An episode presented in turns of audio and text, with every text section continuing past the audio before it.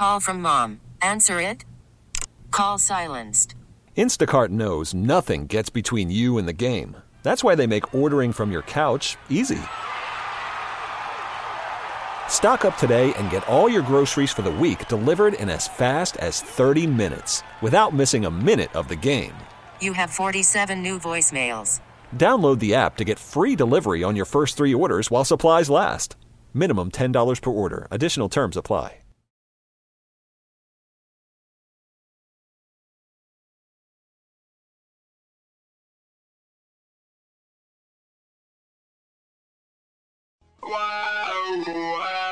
Helping you unwind after a long day of work. I think he's kind of a boob. can really take the days off as a person. You can't go out there and be a moron.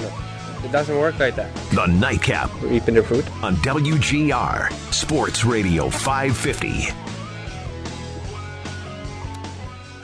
You know, for a rando Wednesday in the middle of All Star Week, as I like to call this, because you got the Pro Bowl, you got the NHL All Star game on the horizon this weekend, you've got the NBA All Star game coming up sometime soon in the next couple of weeks.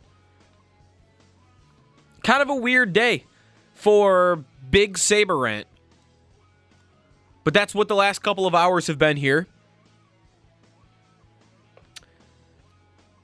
I, I don't know if I if I have the stomach to keep going with it. It's Nightcap with Joe DiBiase. 8030550 is the phone number. I am just it's so dark and sad and depressing and all of what's happening right now with the Sabres is is probably what I should be talking about. How they spelled Dave Andreychuk's last name wrong on his jersey at 90s night or recently, whenever that was. How they didn't have any semblance of a bla- the black and red jerseys, nothing for warm-ups, nothing for the game in the to begin with. And now the alumni wearing the jerseys out and about at events they're not even close to the real thing. I got Brian Mazurowski now from down the hall at WBEN. He's sending me tweets of Danny Gare wearing a fake Chinese Sabres jersey at the Turkey Drive that they had. Can't even get Danny Gare a official jersey. And it really does feel like everything that could go wrong is going wrong. On the ice, off the ice, all of it complaints about the arena and the concessions in the arena and the beer selection and the food selection and the seats, how old they are, the giveaways, the special nights over the course of the year, the jerseys, the jersey color. I mean, for goodness sake, how long? They finally got to it. Next year, we're going to have it. But for how long were Sabre fans screaming for the royal blue color to return in place of the navy? How long did it really take before the team decided to listen? Because if it takes that long for a layup like that, then I don't know how much confidence I'm supposed to have in this entire team, this entire organization, not just to figure out what their fans want as a product out on the ice, but what their fans want in a game to game experience at the arena. It just it doesn't exist right now. What what argument can be made for any fan going down to the arena to be a season ticket holder? To go to 41 of those games. What argument is there? The in arena experience is completely lacking. The product on the ice is an embarrassment in the last 9 years. And like that's that's really those are my two things I need to be, you know, selling people on. It's a business, right? At the end of the day. And I don't want to focus too much on you know the the the, the downfalls in the marketing department and the PR department and, and the Sabres in general and whatever the business side looks like and all of the easy stuff like you know spelling one of your legendary players' names right, little stuff like that. But it really just is a sign of where we are with the Sabres. Like this might be the darkest it's ever been. The closest would have been, of course, before the lockout when there was the threat that they could move and the team wasn't good and the arena was empty and there was just no hope. Since then, this is easily as bad as it's been. You have a general manager who appears to be asleep at the wheel, who has not made a significant trade in over 12 months, with the team being as bad as it's been, has not made a significant trade in over 12 months. You have the other side of it. And Alex, who was a caller a couple of hours ago, I'm a show in the Bulldog, he really made me think about 90s night for the first time. And I hope that, you know, I'd like to think that uh, in this respect, I'm speaking for a good portion of the fan base that is somewhat near my age group. The age group that grew up with the Buffalo Sabres as the red and black. The black home jersey, the red alternate, the white aways, you know, grew up with Miroslav Shatan and Vaclav Varada and Marty Biron and Danny Briere and Chris Drury and Brian Campbell and Maxim Afinogenov. The guys, the kids who grew up with those players, with those uniforms, with that era of Sabres hockey. Not the easiest thing in the world to be a Buffalo sports fan growing up with that.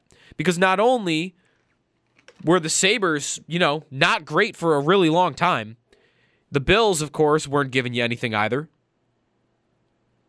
And the only team that you've really ever been able to fall in love with, that you've ever been able to think this is the best team in the sport.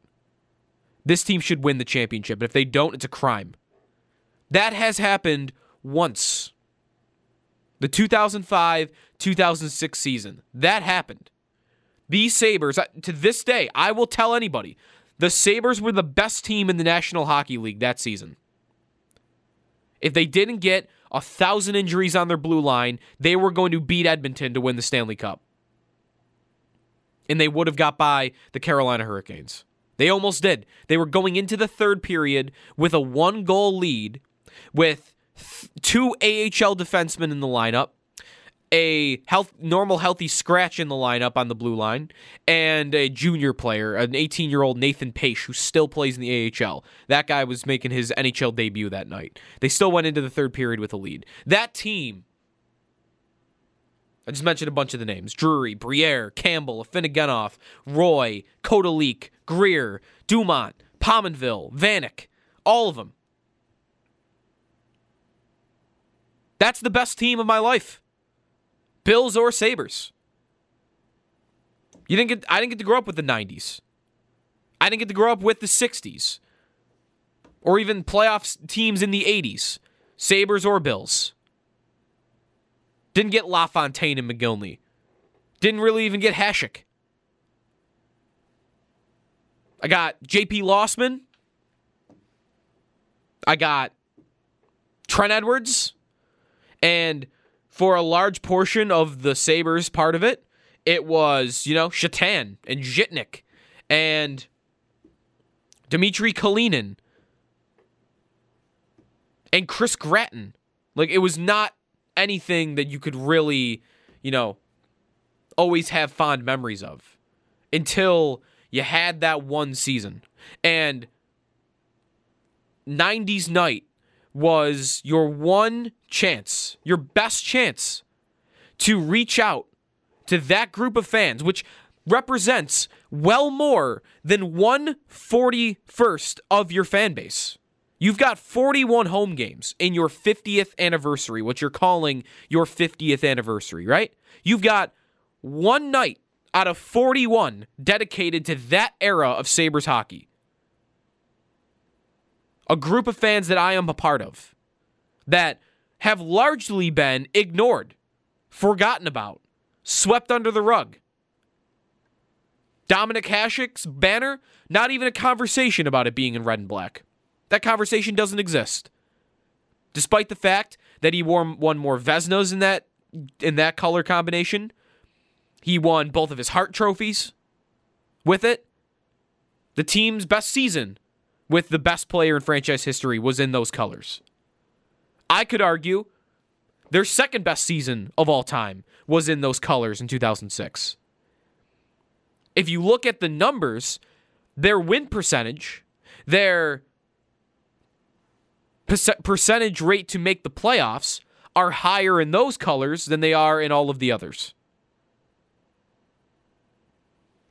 Yet, largely ignored. You know, the last couple of years started to creep back in a little bit. I remember a couple years ago when the Sabres put together a really cool, uh, like EA Sports themed uh, intro video for a game, and it was m- mostly, you know, like the red and black, and it was like the 90s, the late 90s, the early 2000s. That was super cool because not only was it just like, hey, video games, you know, growing up with with the EA Sports games, but there it is.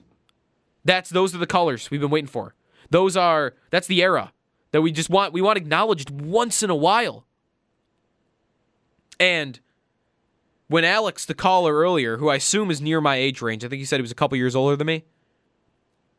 When he was talking about how, like, he just le- felt left out on '90s night because there's the there's the pregame introduction. There are the players that are coming out, Peca, and there, there's a bunch of others, Darryl Shannon. Like, there's a, a bunch of players that come out at the beginning of the game. And then the game starts, and there it is. It's just the Sabres in their normal dark blue jerseys that nobody really seems to like, and they're just playing the Florida Panthers. And that's it. And it doesn't have to all be on the Sabres. It can a part this can a part of it be the NHL and Adidas and whatever guidelines are put in place for uniform combinations. But why the hell are we playing a sport that is meant for the fans. And you can't give me one home game out of 41 to acknowledge what I grew up with, what, what everyone in my age range grew up with. Which, again, is not the majority of the fan base, but it's a lot more than 141st. A lot more. And they couldn't get that right. And it's just one example of now countless little things they have screwed up, not just this season, but in the last decade. Danny Gare is at a turkey drive wearing a Chinese jersey. The guy's number is in the rafters. Dave Andreychuk has the most power play goals in NHL history. He's one of your best players ever. You couldn't get someone to spell check his last name? Like, are you kidding? I'm amazed he put the jersey on. As someone who gets his name, last name spelled wrong a lot, I'm not putting that jersey on. And it's mind boggling. And part of me does think that we would let a lot of that stuff go. And really, it is now amplified, all of that little stuff, off the ice stuff, if the team wasn't as bad as they are but they are. They are. And the team and the organization and all of those those those off the ice things that we're just bringing up, that's just a microcosm of what the team is, which is what we really care most about. I don't care if they're wearing purple. If they're good, good. That's what I care most about. That's what I would assume 99% of fans care most about.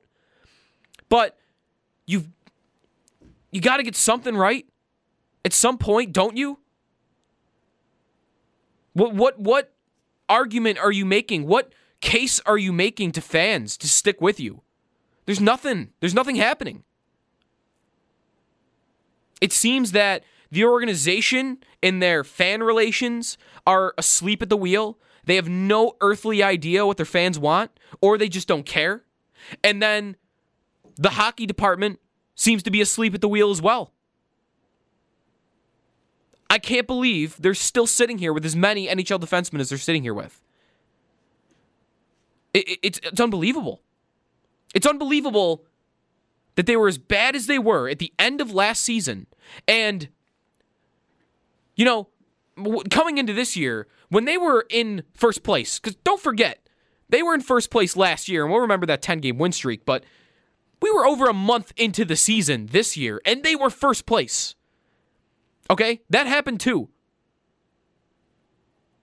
And I was sitting in here talking about, well, the good news is Jason Botterill and the Sabres should have learned from their mistakes because what happened last year? Last year, they went on the 10 game win streak and they thought they were all set because of it. They were caught putting their feet up, staring at the standings, going, "Yeah, I'm in first place." Smoking a cigar, maybe drink kick back, have a glass of wine. I don't know. I I could have done it. They were looking at the standings feeling pretty good about themselves. They did not feel that they needed to make changes. They did not feel that they needed to get better than what they were. They did not see them being in first place as an opportunity to end this freaking playoff drought. They didn't see it. They thought they were all set. When only a little bit of digging, not even all that much. I'm no stat guru. I'm not some mathematician diving into the, ho- the hockey numbers that, that went to MIT. But you can look at some of these very simple metrics on the surface. You hell, you could just look at the scores. Just look at the fact that of all those games that they won in overtime, all of those one goal games that they won, and they could have went, all right, we're we're up there, we're winning, we're getting the results, but we need to be playing better than that because we're not always going to get these one goal games. That's not a big leap to think I need to make another addition, and they didn't do it. And this year, my thought was, all right, they learned from that. Now they're in the same situation where they're in first place. They're not a first place team. They should look at that as an opportunity to have a real season here, to add somebody, to add a couple couple players. Make a big move. Trade Rasmus Ristolainen. Trade a first round pick. Trade get Sobotka off the roster to make some cap space. Send Bogosian to Europe or anywhere to get some cap space there. I don't know. Trade anybody.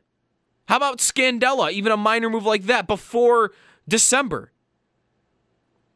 Pilut. Casey Nelson.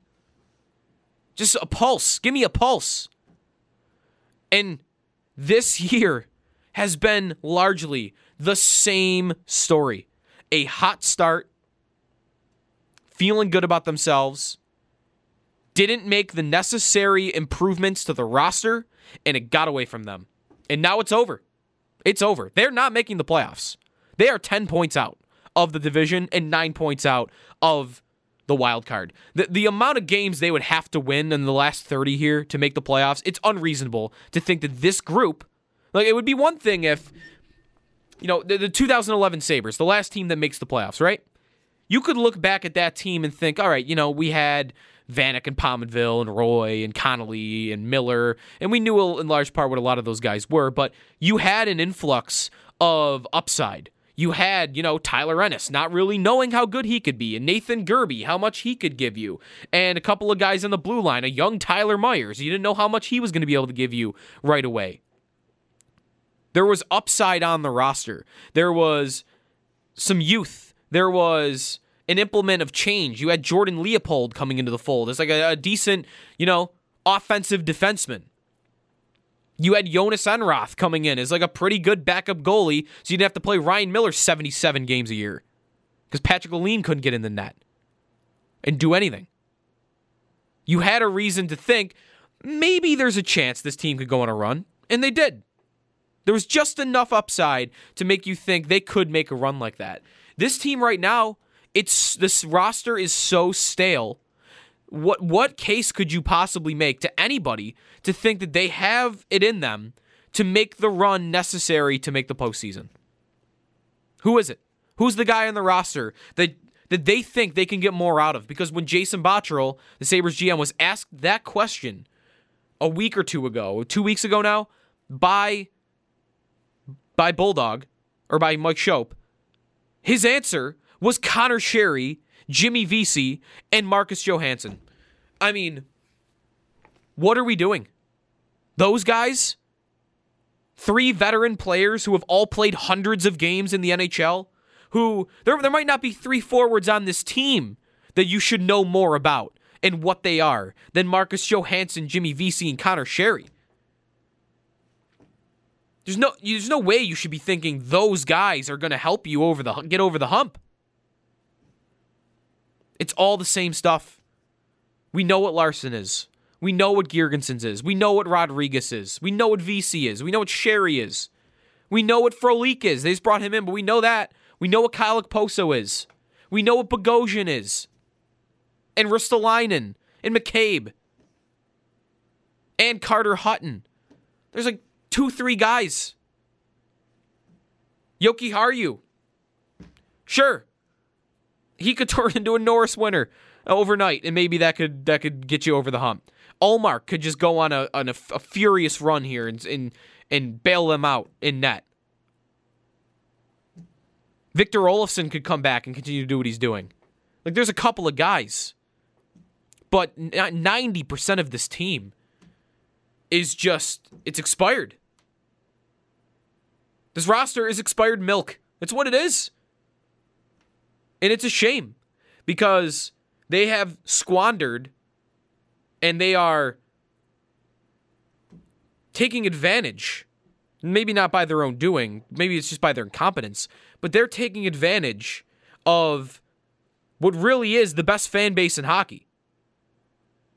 It's amazing to me every year that despite the state of hockey in Buffalo right now, in terms of the Sabres, not necessarily like on the youth level, don't mean anything by that, but the state of the Sabres right now, the fact that Buffalo still shows up at the top of the list every single year for the ratings in the Stanley Cup. That's unbelievable. It's unbelievable that this, these buildings, that it took this long for the building to be as empty as it is. It, it, it's crazy it took that long. They just got to they got there has to be something to believe in. There needs to be something more to be hopeful about other than they're finally switching to royal blue, you know, 7 years after we wanted them to do it uh, originally. That can't be the only thing we're waiting around for. There's got to be something hockey wise. There's got to be something arena wise. There's got to be something jersey wise, another something else. You've got to give the, the this team has to give the fans something. It has to. Because there's there's nothing there's nothing to look forward to right now. There's almost nothing to look forward to.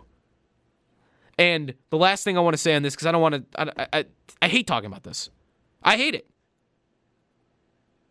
Bulldog earlier compared it to when you get in an argument with somebody and then you like sit back after and you think like yeah, did I really mean all of that? Did I really mean all of that? Like, I don't feel good about myself after that. I don't feel good about myself ever thinking about this team right now. Because there's nothing, there's no other tone to have than this one. Than that just everything's terrible. And who wants to be that guy all the time? But if you if you want to have a conversation about the Buffalo Sabres, there's no other way to do it. The last thing I want to say on this is I can't help thinking about Jack Eichel. I really can't. This is, in a way, and this is way out in the future, and I, I almost hate bringing this up in the first place, but I, I got to get off my chest because I do think about this. This is a long term sales pitch to Jack Eichel. You want him to be a Sabre for life? We all want him to be a Sabre for life. He probably will be a Sabre for life, maybe. But there's no way, I think there's no way it can happen for another seven years, right? But what has got to be going through that guy's mind? Think about how he grew up. He was a kid from Boston. First of all, that's like all you need to know. He was a kid from Boston in the early 2000s. So think about that. The Patriots won, you know, have won six Super Bowls. The Red Sox have won three Stanley Cups. The Celtics won a, an NBA championship. The Bruins won a Stanley Cup. You've got a dozen championships. And then he cracks the NHL, lifelong dream. And there's no doubt he would like to do that winning on his own. And he gets here, and it's this. It's been this for five years. I, I don't question his loyalty at all, but I wouldn't doubt. I wouldn't blame the guy if he had thoughts once in a while like, what, "This is the worst. This is just absolutely the worst." I'm in year five. I've taken a huge step forward as a player. I have 62 points in 48 games. I've taken my game to the next level. I'm going to set a career high in goals. I'm going to set a career high in points. I could have been an MVP nominee had I made the playoffs. But this this team just can't get off the mat. That would be frustrating to me. That would be. But again, there's no real reason to think that he's frustrated with the uh well you you know he's frustrated with the results, but his place on, on the team right now. Not saying that that's the case. I'm just saying I'm starting to think about stuff like that. And the team drives you to that at the end of the day. 8030550 is the phone number. If you're hanging out on hold, we will get to you right after the break. We got a couple of phone lines open. You can get in on 8030550. We'll try to squeeze all the calls in that we got here uh, after the break talking Sabres right now. I do want to get some football in at some point here. Chad D. DiDomenicis, by the way, is going to be our interview of the day in the second hour, so stay tuned for that. Um, I, I talk about Chad stuff a lot on the air. I think he's one of the brighter guys that covers the Sabres uh, right now in the area. He joined Jeremy earlier today, and I, you know, I came away from his talk with Jeremy feeling a little bit better about the on ice product at least. So we'll get Chad in uh, on that later on. It's the nightcap with Joe DiBiase. Stay tuned here on WGR. Worried about letting someone else pick out the perfect avocado for your perfect impress them on the third date guacamole? Well, good thing Instacart shoppers are as picky as you are. They find ripe avocados like it's their guac on the line. They are milk expiration date detectives. They bag eggs like the 12 precious pieces of cargo they are. So let Instacart shoppers overthink your groceries so that you can overthink what you'll wear on that third date. Download the Instacart app to get free delivery on your first three orders while supplies last. Minimum $10 per order, additional term supply. Baseball is back, and so is MLB.tv. Watch every out of market regular season game on your favorite streaming devices, anywhere, anytime, all season long. Follow the action live or on demand. Track four games at once with multi view mode and catch up with in game highlights. Plus, original programs, minor league broadcasts, and local pre and post game shows. Go to MLB.tv to start your free trial today. Blackout and other restrictions apply. Major League Baseball trademarks used with permission.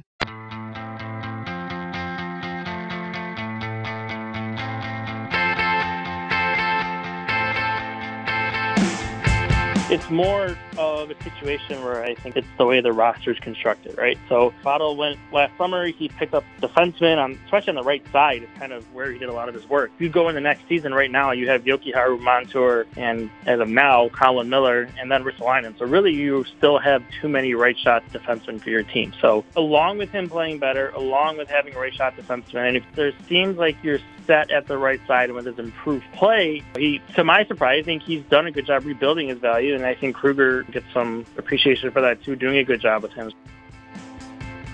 Chad DiDomenicis, Die by the Blade, my favorite follow on Sabres Twitter.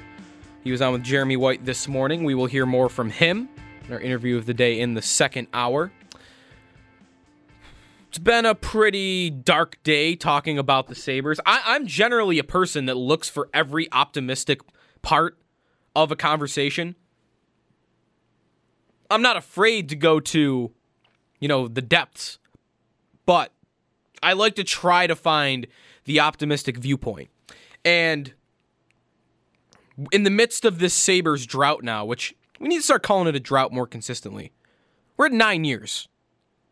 They have the longest drought in the sport. They have the they have it's a drought. It's a big one. In the course of it, the place to find optimism, any little part you can, has always been the kids, right? It's always been the 18, 19, 20 year olds, the first round picks you've had. It's the Grigorenkos and the Girgensons and the Zadorovs and the Ristolainens and the Casey Mittelstadts and the Alex Nylanders and Brendan Guhle. Look how, how fast he is. Like there's even though he's playing in, you know, somewhere out in Siberia, basically, we have no idea where he's playing, but there's like these grainy highlights coming out, like, oh, look at this guy. Look at uh, oh, Sari Laaksonen. He's playing in against like Turku or some some team in Finland. Oh, but look at this grainy highlight. How good he's doing. That's where our optimism has lied. And even that's getting old. That's getting so hard to do. I, I there's I can't. I don't have the stomach anymore to sit here and talk about Dylan Cozens potentially coming in and saving the day next year. This 18 year old who's like 150 pounds is just gonna, you know, show up next season at training camp, win a job, and suddenly we're gonna be good because of that? That can't be the solution. It can't be. I'm not saying draft picks aren't important, they are. They're important to your long term sustainability, your long term success. But this is not just a long term problem with the Sabres right now. This is a this is a this is a short term issue. They're not really a rebuilding team. They're they're going to be in the off season, but it's not going to be, you know, when when Michael Frolik becomes a free agent. F- listen to all their free agents upcoming this year. Frolik, UFAs. Frolik, Sheary, Vesey, Girgensons, Larsson, Bogosian, Sobotka, Hunwick is still sitting there on long term long term IR. So him, Scott Wilson. Casey Nelson, John Gilmore, Andrew Hammond, I guess if you want to throw in the Rochester guys. All of those guys are up for new contracts. The Sabres have four forwards under contract for next season Eichel, Okposo, Johansson, and Skinner. That's it. Four guys. They'll figure out restricted contracts with, I'm sure, Tage Thompson and Victor Olofsson and Sam Reinhart, although that's a deeper question. Um, Rodrigues probably not here, not trending in that direction. Montour is an RFA. So you got some other restricted free agents. But that is over half of my forward group in Frolik, Sheary, Vesey, Larsson, Girgensons, and I'll throw Rodrigues in there because it doesn't. It's not trending like he'll be back. He wants to trade already. He wants to trade now, let alone the offseason. They'll have an opportunity to do like a mini rebuild. But there isn't this pipeline of young grade A prospects in the system. There's not. If you missed Chris Baker from sabresprospects.com yesterday on with Brayton, check that out on demand at WGR550.com because, like, man, he, he made it sound as. I think he made it sound as good as you could make it sound for what it is but they don't have these elite guys. Mittelstadt, like that that needed to be it. That really did. And it, it still could. He scored, I think, twice tonight for Rochester. So I'm not ruling that out for working, but they need they need more than just even one guy. They need like three, four guys that are currently in the system to just show up and be instant upgrades over these veteran upcoming UFAs that you finally, I think we would all hope are going to finally walk out the door so that they can change over this this this this roster. Remember the roster surgery? Botterill never used the term roster surgery going into this year, but he he should have. They needed roster surgery, and they didn't do it. They didn't do it. It's like a football player who like tears his anything meniscus or, or ACL, and instead of surgery, he just rehabs it for a month, and now it's going to go right back out with the same old um, torn up, damaged ligament. That's what the Sabres are. And of course that's not going to work. They they need they need what they need they don't have. Asplund uh, is not just going to be a second line center for you. Tage Thompson there's nothing that would make you think he's just going to show up and be a top six forward for you next year. Mittelstadt hasn't shown that. Top six, top second line center. Cozens, you can't count on him being a second line center. On on the defensive group, Borgen, like yeah, there's reason to be optimistic. Borgen could give you something, but he's not going to be some top four guy, is he? Right away. Are they going to just rush up prospects who, if you would were to rank the top prospects around the league, most of these guys are nowhere near the top. Maybe Cozens is, but that might be it. Luukkonen two for goaltenders. That's that's it though. It's going to be a a veteran type of rebuild. I think if it happens, it should happen. I, I will be flabbergasted if it doesn't happen this offseason. And am, am I at the point where I'm supposed to start looking at free agent lists? This this is why it, I, I'm trying. This is meant to be now this shorter segment after you know kind of trashing them for 20 minutes, finding the optimistic point of view, and the closest thing I can get to is just a hope and a prayer that you can convince some free agents to come here. Alex Pietrangelo, like is he even going to look at you? Taylor Hall. Like, come on. If that guy makes it to the market, you think he's going to sign up for this? Tyson Barrie, you know, there are guys. Braden Holtby's a free agent. Is that it? Maybe is that was that what I do? Do I just go overpay a goaltender? I, I actually made this argument last season, going into this season. In the summer, people tweeted at me multiple times that I'm an idiot for bringing it up. But I'm like, man, I'm ready to just go give Sergei Bobrovsky a stupid contract to play goaltender for me just because on the short term, I'm going it's it's going to look good. It's going to be respectable. It's not going to be so tiresome. It's not going to be so so bad in the short term. But on the long term, the idea of giving a goaltender an 8-year deal at 10 million per is so irresponsible to the salary cap. It's it's in today's NHL when you're looking at long-term cap structure, that's about as bad an idea as there is. Is paying a goaltender that contract. But I was I was almost ready to do it just because I'm so sick and tired of losing. And it would have at least meant they were a playoff contender right away. It at least would have worked for years one through three, even if years four through eight would have been a disaster or would have been severely hindered because of a contract like that. And hey, man, here's another opportunity like that. Braden Holtby is going to be a free agent at the end of the year. Like, should we have that conversation? Should we think about overpaying Braden Holtby, who's had a really bad year this year, but has been a at times elite goaltender in the league in his career? Is is that the way to save it? Because again, I think that's stupid for salary cap reasons. But how desperate are we to have a good team? Because everything else that this team is trying, it's not even like they're trying very hard because they're not trying much. But everything they're trying is just not working. That's that's the that's the most optimistic I can look at it. Can they maybe get Braden Holtby? That sucks. It sucks that that's the optimistic part of it.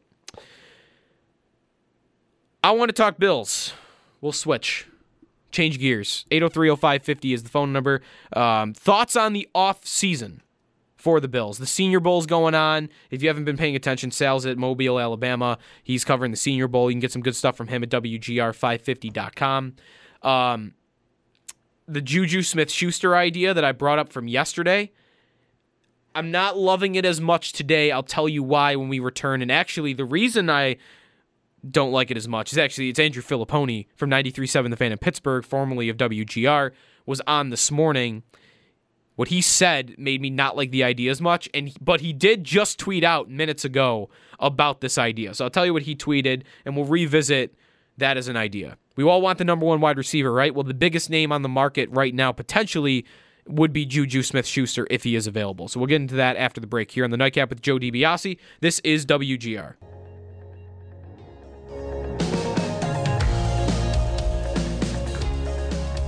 The way they've talked Tomlin and, and Art Rooney since the season ended, uh, they're trying to convince the outside world that he was a victim of circumstances. But I'm not buying it. He did not make the most, not even close, of limited opportunities. We're talking about key drops. They beat the Jets. Not a lot of people know this maybe up in Buffalo. They beat the Jets in week 16. If he makes a play that I would say 90% of wide receivers make. Hodges on a fourth down play with in the waning seconds had a bad snap that he picked up and he kind of threw a prayer downfield, but it was over the defensive back's head. Juju went up for the ball and just missed it.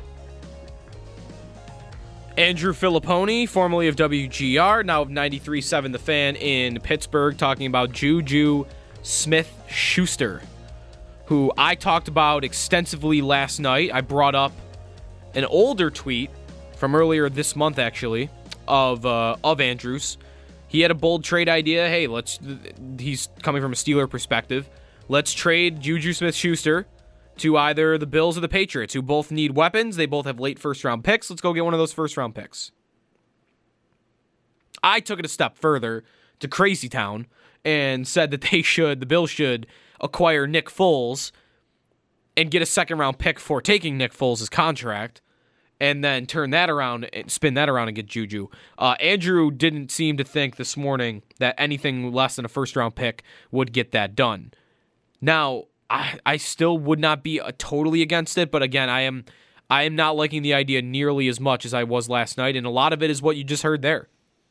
Yeah, I'm not watching him every single play, and hearing that, like that's a red flag to me. That it wasn't just, hey, the quarterback's out.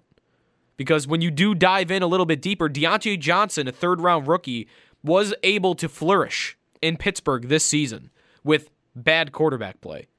And meanwhile, Smith Schuster just couldn't get going at all. So it's not a perfect idea, but if we're going to continue to have the wide receiver conversation for the Bills, I do believe now that Smith Schuster needs to be included in that. Because of any guy in the league that you could argue they could acquire that would be an upgrade as their current number one, he might be the most available. Realistically, he might be the easiest to get. He's got one year left in his contract. Maybe the team's not as happy with him as they were last year. He's having maybe a tough time dealing with criticism in Pittsburgh. Change of sceneries, but he mentioned today, Andrew did. That sounds like a type of move that is achievable. And again, it's not perfect because he is not a he's not an elite number 1 wide receiver like we've been talking about. But what he is is better at that position on the short term than probably anyone else you can get. Unless AJ Green becomes available in free agency, which I, I still need to see that. There's all the Cincinnati talk, the reports that he might go back there.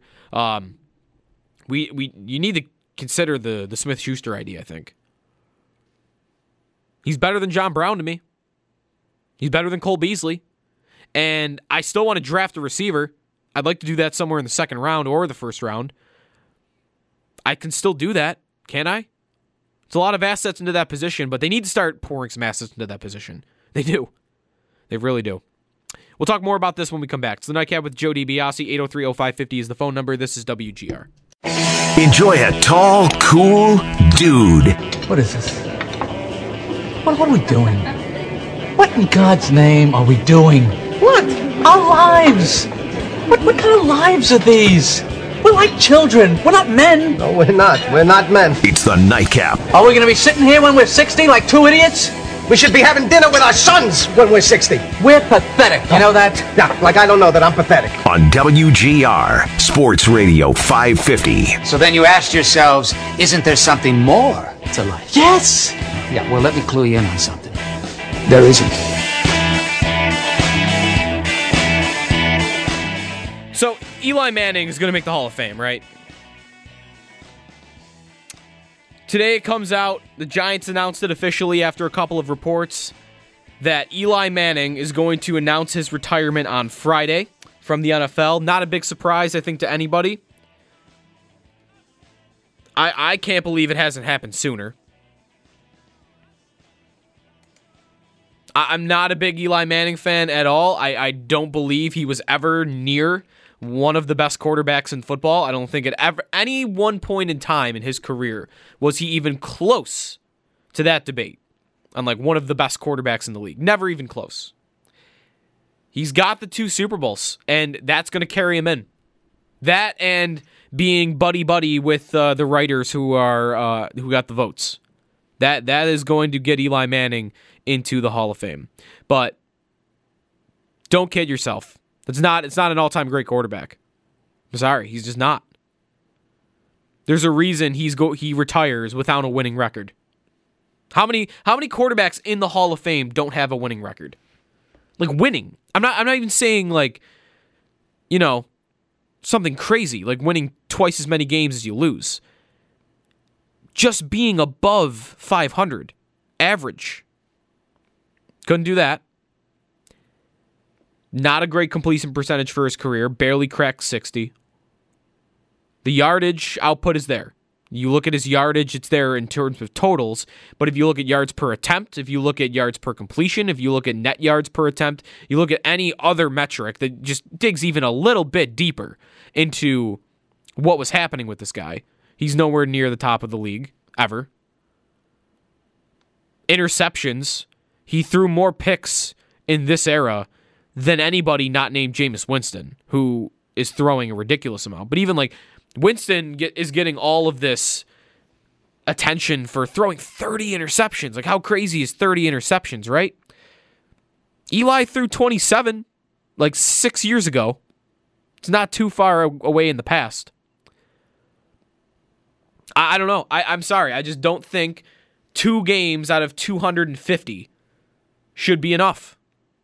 I know that they were the biggest games of his career. I know that he he does deserve a whole lot of credit for those games. But I, at the end of the day, you know, his defense held Tom Brady to 17 points. They held the best offense we've ever seen to 17 points, the 2007 Patriots. It's not like he carried them through those games. He showed up in big moments, and you, you can call him clutch for the rest of his career because he made two insanely important throws in his career. But I'm sorry, I cannot look in the mirror and judge a guy on two throws in two games. Look at the larger sample size of, of what there is 250 starts, give or take, over 8,000 attempts for his career. Evaluate 99.9% of that sample size and you do not have not only don't you have a Hall of Fame quarterback, you don't have anything close to a Hall of Fame quarterback. And the the one argument against Eli Manning being a Hall of Famer that you just can't argue with is if you're telling me Eli Manning is a is a Hall of Famer because he won the two Super Bowls and was average for the rest of his career, for most of the rest of his career. There are a couple years in there where he's above average. I'll give him that. But there is a ton of average to below average football in there for Eli Manning. If you tell me he's a Hall of Famer, then what you're telling me is that if somehow Joe Flacco wins another Super Bowl, he's a Hall of Famer too. Is is that not this precedent you're setting? You're telling me now that an average quarterback can make the Hall of Fame if he wins two Super Bowls. Are we doing that? If Flacco somehow won the Super Bowl with Denver next season, is he going to Canton? Because that is what you're saying. That's what you're saying.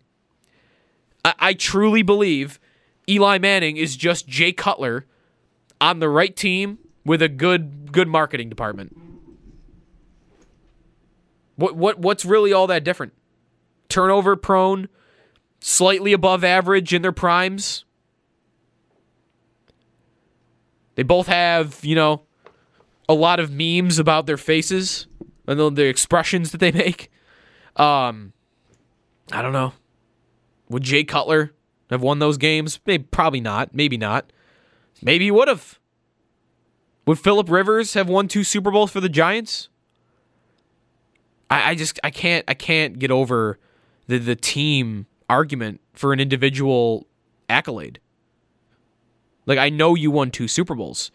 You were a part of two Super Bowls. Football is more a team sport than any. And to think that you're ju- you have to judge individuals based on that team accomplishment is always crazy to me. It, it's always crazy to me. Trent Dilfer should never be mentioned in today's game as much as he does, but he does because he won a Super Bowl. And he'll always be the comparison for, you know, how to win with a defense first, right? I, just can't get there. I can't get near Eli Manning being a Hall of Famer. He'll make it. I don't, I don't doubt that for a second. At the end of the day, it's a business. They're looking to make money, and that's a big name, and that's a classy guy that a lot of people like from New York City.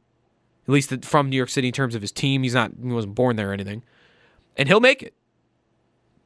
But that does not mean he's one of the best quarterbacks of all time. He's nowhere near it.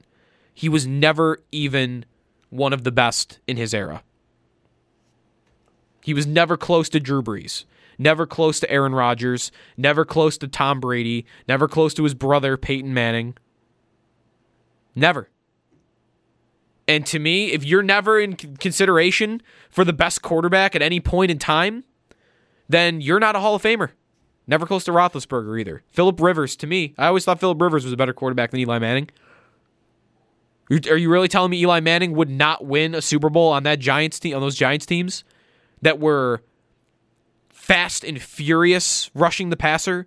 To this day, I've not seen a team better at rushing the passer than those Giants teams. They had like five elite pass rushers. They had Jason Pierre Paul and Justin Tuck, and before that, Michael Strahan and Mathias Kiwanuka. Like they were a group of monsters on the defense. I don't know. I don't know. I don't know. That that's just my stance on Eli Manning. I just I, I never watched the guy. I was never impressed. I was never impressed by him. 8030550 is the phone number. We're going to hear more about this Juju Smith Schuster idea. I got a little bit sidetracked there with the Eli Manning thing. He did retire today. Um, it's been a good couple of days for New York sports fans. You got Derek Jeter into the Hall of Fame yesterday. Eli Manning going out uh, right now. That is already sparking the Hall of Fame discussion about him. Um, and of course, that will come up when he's eligible in a couple years. Antonio Brown, by the way, so over the last couple of minutes, there's a report out of Pittsburgh that Antonio, or maybe out of uh, Florida, that Antonio Brown, there is now a warrant for his arrest. I'm at a point with this guy where I just think, I, I really just think he's he's he's he's wrong in the head. The guy needs help. This is beyond, you know, being a diva wide receiver. This is well beyond that. Something's wrong with this guy. And he needs to get help. He does. But at the moment, there is a warrant out for his arrest. No bail, by the way. No bail, as he uh, he and his trainer are uh, likely here. His trainer's already been charged, but he's likely to be charged now. Um, it seems for uh, for battery in Florida. So there's a little update on what's going on with Antonio Brown. We will uh, talk a little bit about his one of his former teammates, Juju Smith Schuster, as an idea for the Bills. Andrew Fillipponi, um, word by word, the tweet that he sent out less than uh, 40 minutes ago. Steelers should trade Juju for the first round pick they're lacking to the wide receiver desperate Buffalo Bills. A long term deal with Juju ain't happening. Great draft for wide receivers in the middle rounds. Steelers can find one. Bills need an instant playmaker, and they have money. Makes a ton of sense. It does make sense. Does it make a ton of sense? I'm not all the way there, but we'll hear more from Andrew when we return. So, Nightcap with Joe DiBiase. Stay tuned for that after this on WGR. We get it. Attention spans just aren't what they used to be heads in social media and eyes on Netflix. But what do people do with their ears? Well, for one, they're listening to audio. Americans spend 4.4 hours with audio every day. Oh, and you want the proof? Well, you just sat through this ad that's now approaching 30 seconds. What could you say to a potential customer in 30 seconds? Let Audacy put together a media plan tailor made for your unique marketing needs. Advertise with Audacy. Visit ads.audacy.com.